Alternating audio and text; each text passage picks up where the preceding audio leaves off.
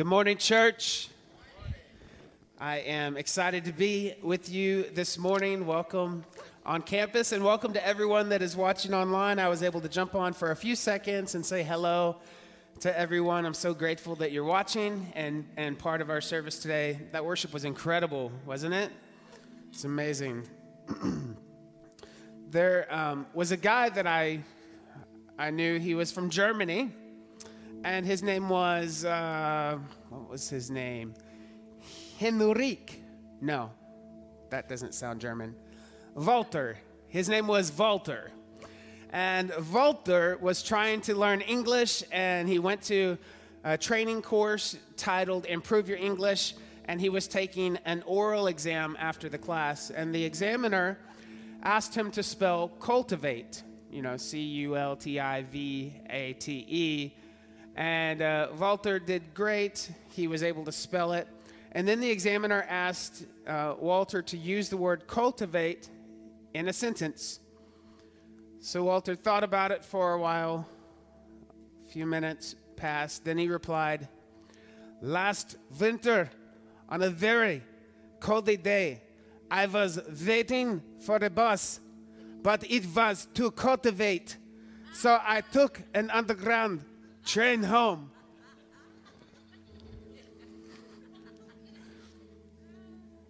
How many of you in your wedding season season feel like it is to cultivate and you're ready to take the train home, right? We're talking about waiting, the benefits of being stuck. And the big idea of this series is that we often feel stuck in our lives. Often. It's not a one time kind of stuck. It's an often kind of, oh, here I am again. Stuck in our finances, stuck in our relationships, stuck in our career.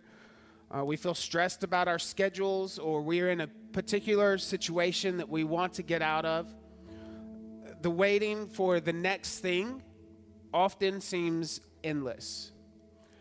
And it's not until we come out of the waiting that we often realize we didn't really have to wait that long but it felt like an eternity. It felt like forever. And sometimes I wonder, God, could you just tell me how long? Like, tell me when the waiting's going to end. And then I, I have, you know, this, this drop dead date to where I can endure. I know that on April 4th, it's over. But instead, he calls me to a daily wait a daily trusting, a daily settling.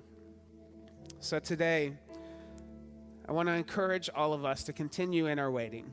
Whatever it is that you're waiting for, continue to wait well, continue to be strong in your waiting. Psalm 27 14 says, Wait for the Lord, be strong, and let your heart take courage. Some of us in our waiting, we need to let our heart take courage this morning. We've allowed the waiting to win. We've allowed the impatience to grow. We've allowed the hope deferred to make our heart sick. But I'm suggesting to us from Psalm 27 that we have the capacity to take courage. Let our hearts take courage. Father, I come before you today as we step into this moment of teaching. God, I thank you for the past two weeks discussing waiting and timing and your goodness and your faithfulness. God, whatever it is that your word speaks to us today, God, I ask that we would take it and apply it. God, let it be salve to our eyes, let it be oil to our heart. In Jesus' name I pray. Let the church say, Amen. Amen. Amen. I want to get right to our, our text this morning in Hebrews chapter 11. Uh, we're going to start with verse 13 through 16. We're going to read through that together. Now, Hebrews was written by the Apostle Paul. Um, in fact, until the 1800s, it was pretty widely accepted that Paul wrote Hebrews. Uh, today, most scholars believe that Paul wrote Hebrews, though there are some people who think it was not Paul. Uh, but I believe it's Paul, and I want to take you to chapter 11 Hebrews 11, verse 13 through 16. And we're going to read through it once, and then we'll we'll stop and we'll come back and read through it again and kind of stop in various parts, okay? Are you with me in your Bibles to Hebrews 11? If you're with me, say yes. All right, Hebrews 11, chapter, chapter 11, verse 13. These all died in faith, not having received the things promised, but having seen them and greeted them from afar, and having acknowledged that they were strangers and exiles on the earth. I, I probably should back up. Who are these? Who are these people that have died? If you have your Bible open, you could have already uh, corrected me and found that out. But in just a few verses before, we see that all of these people Abraham, Sarah, Isaac, Jacob, many people of the faith, these are the people who died in faith. All right? Let's pick back up. They died in faith, verse 13, not having received the things promised, but having seen them and greeted them from afar, and having acknowledged that they were strangers and exiles on the earth. For people who speak thus make it clear that they are seeking a homeland. If they had been thinking of that land from which they had gone out, they would have had opportunity to return. But as it is, they desire a better country, that is, a heavenly one. Therefore, God is not ashamed to be called their God, for he has prepared them for a city. There's one phrase that really jumped out at me when I read this text. Hebrews 11, 13 through 16. And it was in the very first line. And, if you were to look back in verse 13, you would see this phrase, not having received the things promised. Does that concern you like it concerned me? Wait, a promise is a promise. Do you know what? I, if you're going to promise me something, I'm going to expect you to deliver. But yet in Hebrews 11, I mean, that, that's. If I promise my wife, her birthday is this month, February 23rd, she turns years old. If I make a promise to her, I better show up and have the car loaded, gas in the car, ready to take her where I have promised to take her, right? If, if your kids promise that they're going to get caught up on their homework, they better get caught up on their homework. Like a promise is a promise. When you get married and you say, I do, we expect that that promise is going to be fulfilled. Right? A promise is a promise, yet I noticed here it said all of these wonderful men and women of faith died not having received the promise. So Abraham dies not having received the promise, and here's Trey waiting on a promise. If Abraham died not having received his promise, what gives me the right to think that God is going to come through on my promise? Are you tracking with me? It's a little concerning, is it not? not having received the promise. So I want to talk about that the tension of when we're expecting something to happen, but yet the possibility that we won't receive the promise. I know you didn't want to come here for this message today. You wanted the message that guaranteed you that you're going to have the promise within 24 hours, within 48 hours, within nine months. You know what I'm saying? Let's continue on and read about more people of faith who did not receive the promise. We'll skip down to verse 32. And what more shall I say? For time would fail me to tell. In other words, he's saying, I don't have enough time to tell you of all the stories, to tell you of Gideon, Barak, Samson, Jephthah, David and Samuel, the prophets, who through faith conquered kingdoms. Now he's going to list their credentials. They conquered kingdoms, enforced justice, obtained promises, stopped the mouths of lions, quenched the power of fire, escaped the edge of the sword, were made strong out of weakness, became mighty in war, put foreign armies to flight. Women received back their dead by resurrection. Some were tortured, refusing to accept release so that they might rise again to a better life. Others suffered mocking and flogging and even chains and imprisonment. They were stoned they were sawn in two. They were killed with the sword. They went about in skins of sheep and goats, destitute, afflicted, mistreated, of whom the world was not worthy, wandering about in deserts and mountains and in dens and caves of the earth. And all these, all these people doing all of these things, though commended through their faith, did not receive what was promised. Since God had provided something better for us, that apart from us they should not be made perfect. It's not very fun, is it? What if we don't receive that promise? What then?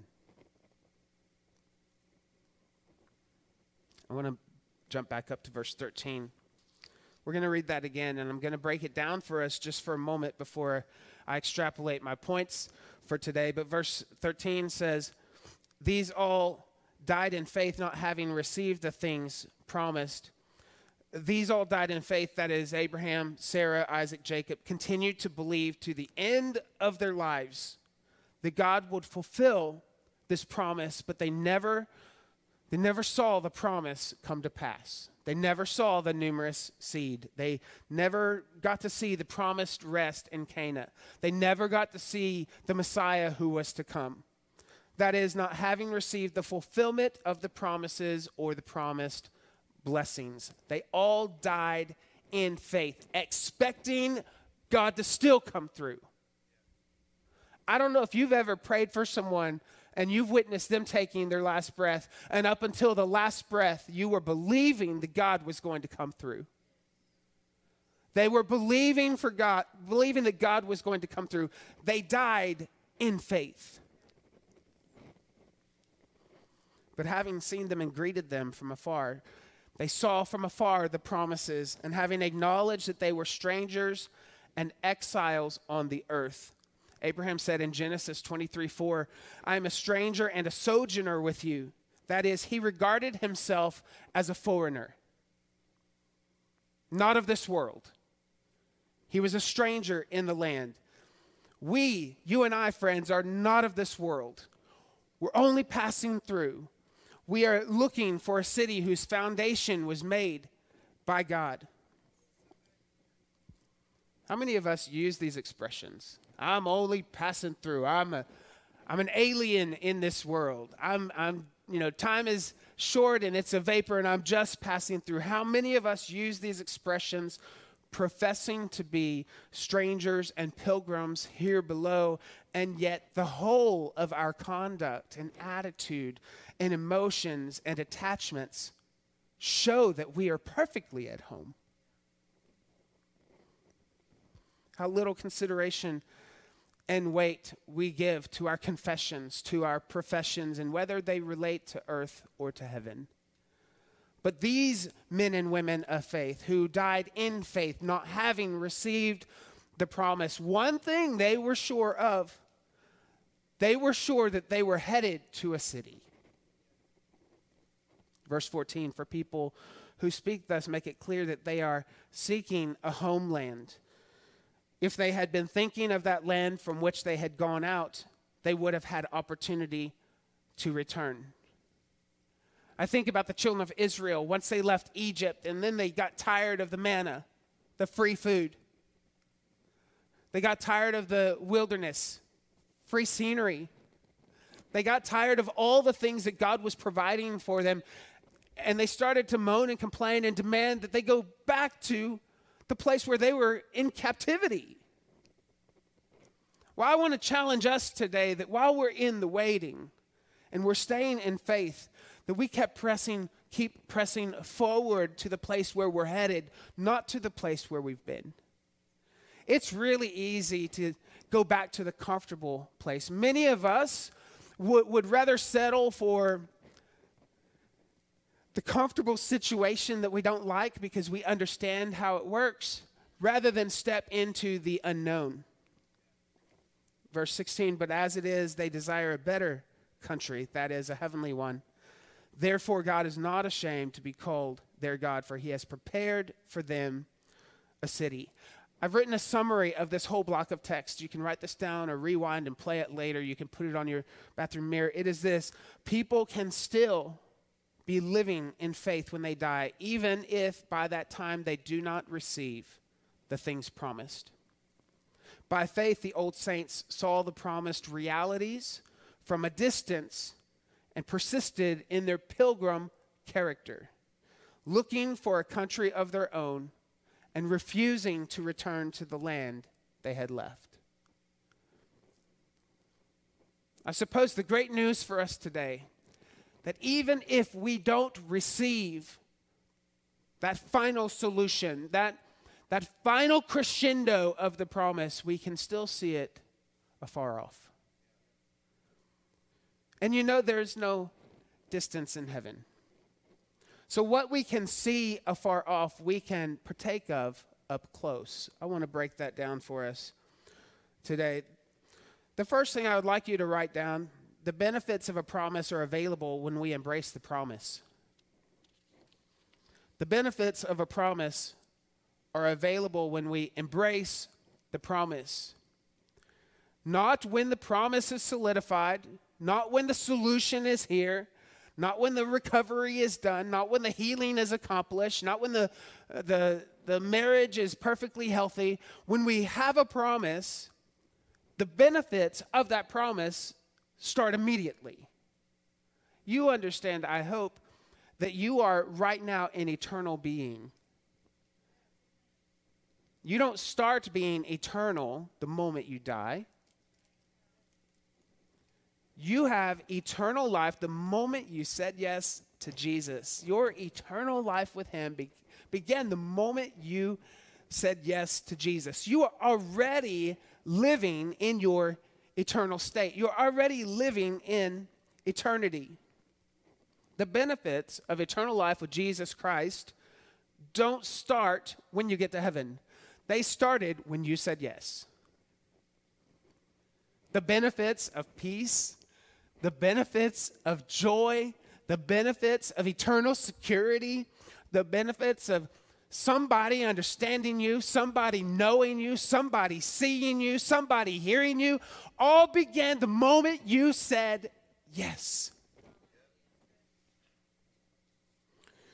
The Greek word for received, they had not received the promise. The Greek word for received signifies the actual participation in and possession of possession of the promise. Faith, then, relies upon and rests in that which is not yet ours. Walking in faith requires there to be something that is not yet received. If you got every promise that was ever promised, you would no longer be walking in faith. That's a good word.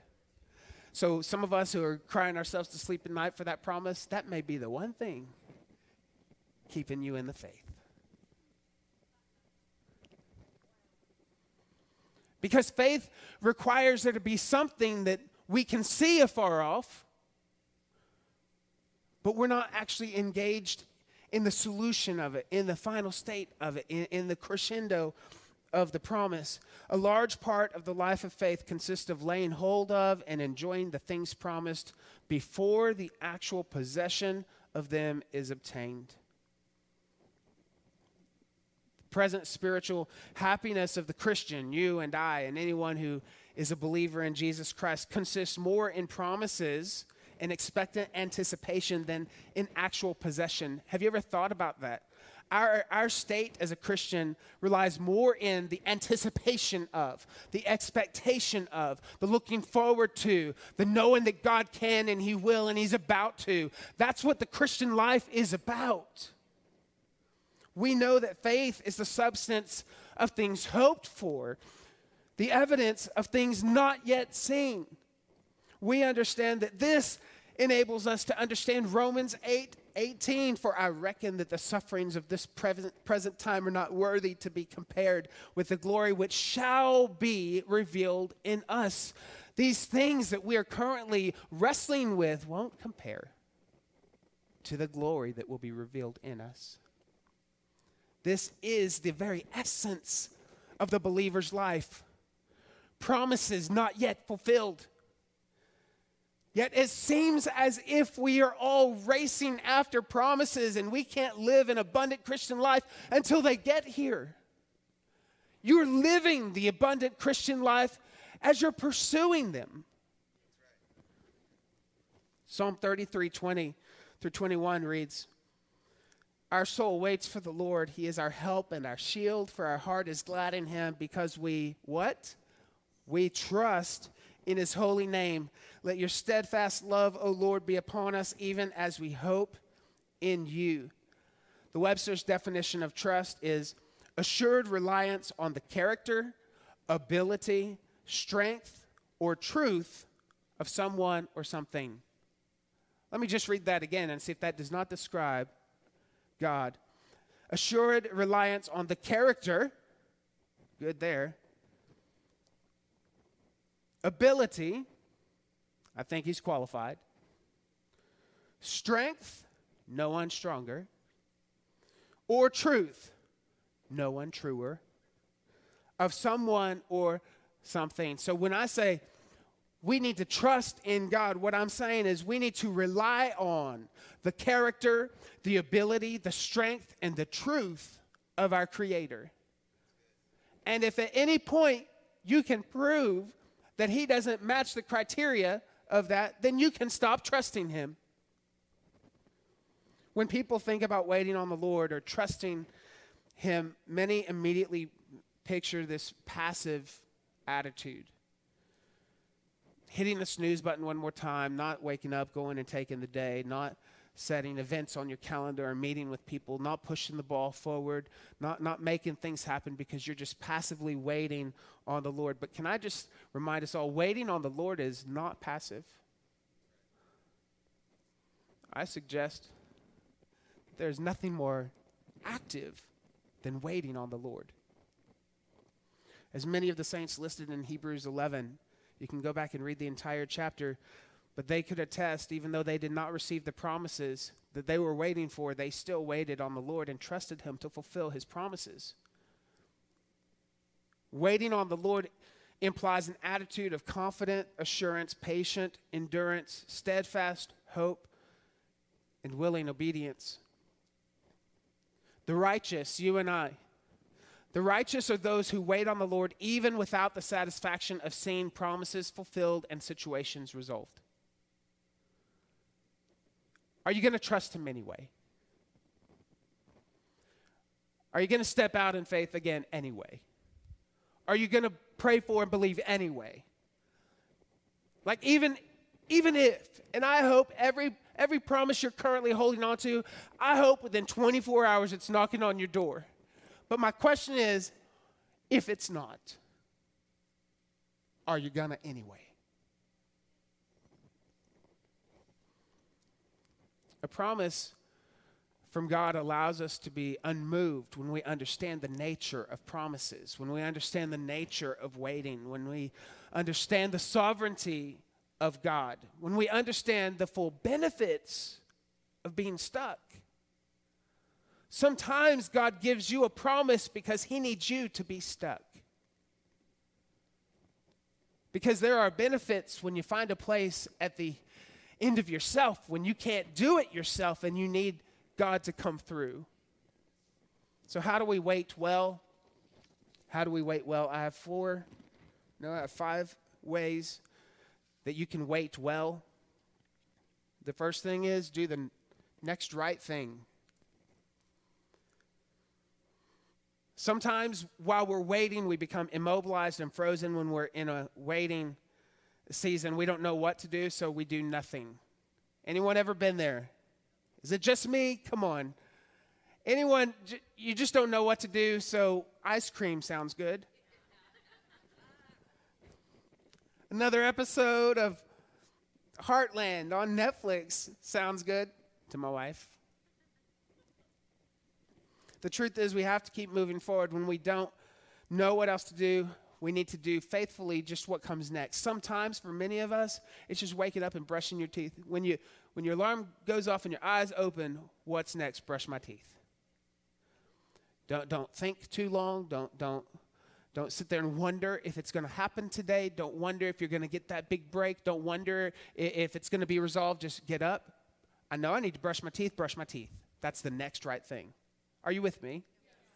Sometimes we try to control so many things. You know, my daughter, Michaela, when she was a kid, she she was be overwhelmed by her room. We called her our little artist because no matter what she did, the, the, the, world was her canvas. If she was eating, the face was her canvas. If she was playing in her room, the walls were her canvas. And like she did not know how to keep a clean room. I don't know how it is these days. I don't go in her room, but she's married and she's an adult now, but as a kid, she did not know how. And so I would say, Michaela, go clean your room. And she would be so overwhelmed. And of course, you know, she would come and ask me for help. And so what I did is I took string and I created a grid in her room and I tied it wherever, you know, there's plenty of stuff to tie things at. And so I tie it from here to here to here to here to here. And I would create blocks in her room and I would say, Michaela, do what's in this block. Don't worry about anything else, just clean this block. When you clean this block, go to the next block. Some of us need to find what block am I currently standing in? What is it that I need to take care of today? Let all the other stuff about tomorrow take care of itself. Let me clean this block in my room even if I don't get to clean the whole room, I know I've got one clean block to stand in. Even if my world falls apart, I know my teeth are brushed today. Do the next right thing. Number two, evaluate your heart. How to wait well. Evaluate your heart. While we wait, we need to constantly evaluate our heart to see if what we're waiting for has become an idol in our life. I wonder how many of us today are pursuing a gift more than the gift giver. Number three, be where you are. Be where you are. Be where you are and be there well. Jim Elliot has a saying, it says, Wherever you are, be all there. If you're on the couch with family and family time, be all there. Don't, don't be at work tomorrow, worried about what the boss is going to say or do tomorrow.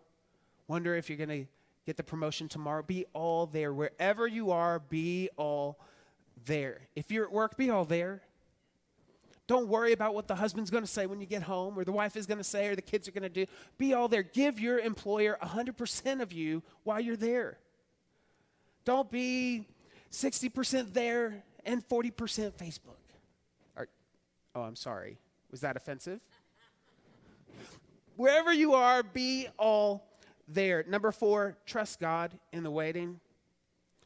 There have been times where I've been resistant, but I've learned that God placed me in a specific place for a reason. These seasons are not mistakes. Can I just say it again? I know that we often feel like the delay is a mistake, that we somehow fell into a trap, that we somehow went into a dark room. But there is no season that you and I walk through that is a mistake. There is no season that we walk through that took God by surprise. We're exactly where He wants us to be.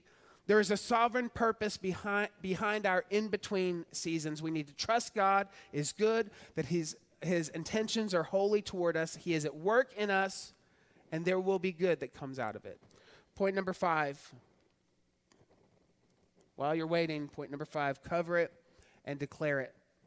Cover it and declare it. Cover it and declare it. Keep crying out to God. Keep crying out to God. Let this cry of your heart remind you that, that this is not your final destiny. This pit is not your grave. This dark room is not your forever. Eternity awaits. And let your heart's cry also remind you that Jesus came to answer that cry with one of his own cries It is finished.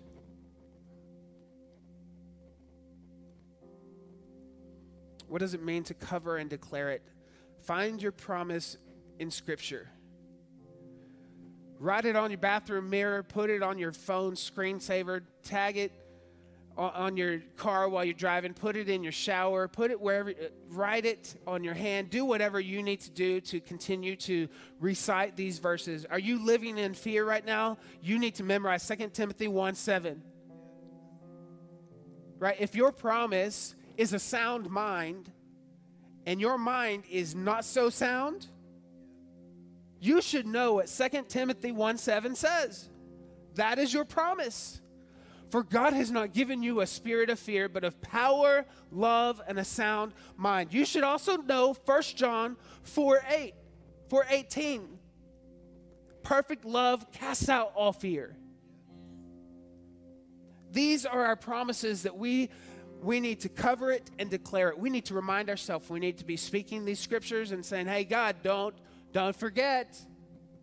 This is your promise toward me." I'll finish with two final thoughts.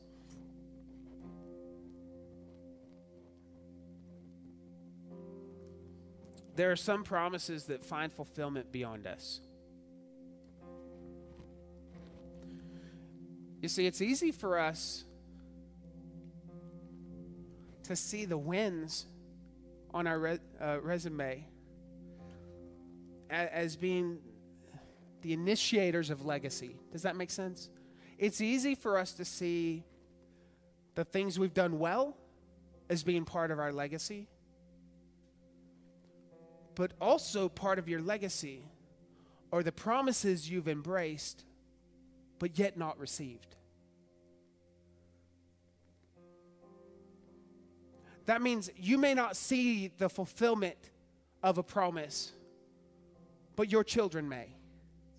Your children may stand on the shoulders of your faith in a promise that you, you didn't get to step into the promised land, but your children will because you were found faithful in believing in a promise that you could see afar off.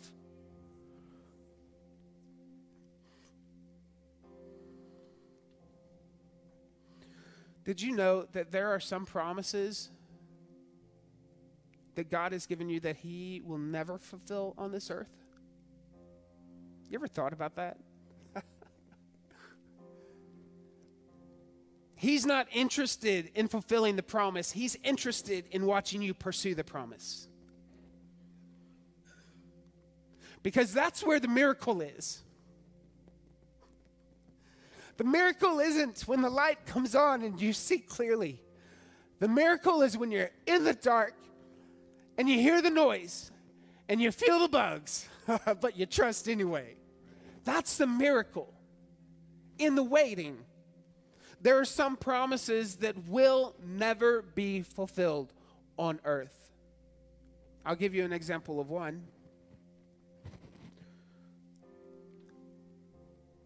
You and I have a promise stepping into a city whose builder and maker is God. Just as Abraham, Sarah, Isaac, Jacob, just as they had a promise that they did not yet receive, there are many of us, or some of us, potentially none of us, if Jesus were to come back right now, none of us, but some of us will die on earth without stepping into the promise of seeing that city. Are you with me?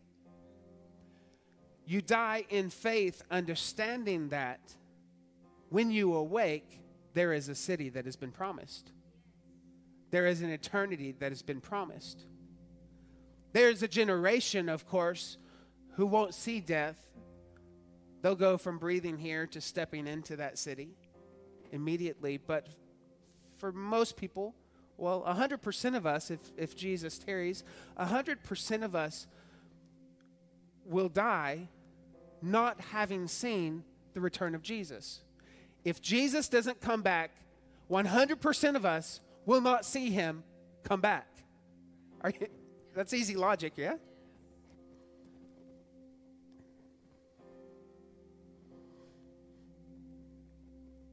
Yet we die in faith.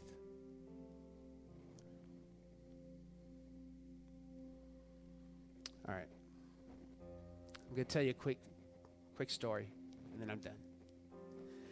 There was a young man who, uh, this was back when a telegraph was the main way of communication, and he really needed a job. He really wanted the job, and he saw an ad in the paper for a telegraph operator. Was, uh, I think they called it a Morse code operator. So he, he shows up to the place where the job is and he goes in and he, he sits down and there are many other people there applying for the Morse code operator position and the office is hustling and bustling. You know, people are pouring coffee and they're talking, shouting across the room and a lot's going on. The lady at the front desk says, Sir, if you'll just have a seat and wait for a moment, uh, we'll call you back to the inner room whenever we're, we're ready for you. And so he sits down. He's a little nervous. There's so many people needing this job, and he, he desperately needs the job.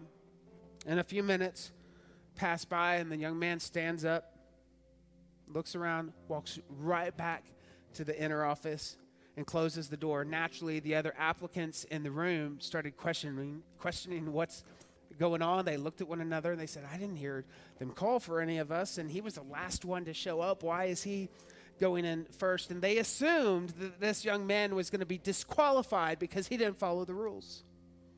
Within a few minutes, the employer walks out from the inner room and he's escorting the young man out of the office. And he said to the other applicants, Gentlemen, thank you very much for coming, but the job has just been filled. The other applicants began grumbling to each other, and one spoke up, saying, Wait a minute, I don't understand. He was the last to come in, and we never even got a chance to be interviewed, yet he got the job? That's not fair. The employer said, I'm sorry, but the last several minutes while you've been sitting here, the telegraph has been ticking out the following message in Morse code. If you understand this message, then come right in. The job is yours. None of you heard it or understood it. This young, young man did. The job is his. We're so busy living in a world that is full of noise and clatter, just like that office. People are distracted and unable to hear the still, small voice of God as He speaks in creation, in the scriptures, and in the life and work of Jesus Christ. And while you're in the waiting room, you might just find hints of the Father speaking to you. Come on in. Father, we come before you today. God, I thank you so much for what you're doing in the hearts and the lives of our people. Oh God, we acknowledge it's, it sure is hard to wait, but you're in the waiting. There's purpose for the waiting. Sometimes the greatest win and greatest goal of the promise is in the process of the waiting. So, God, we choose to trust you. We choose to trust you in the waiting. In Jesus' name I pray. Amen. Amen. God bless you. We love you guys.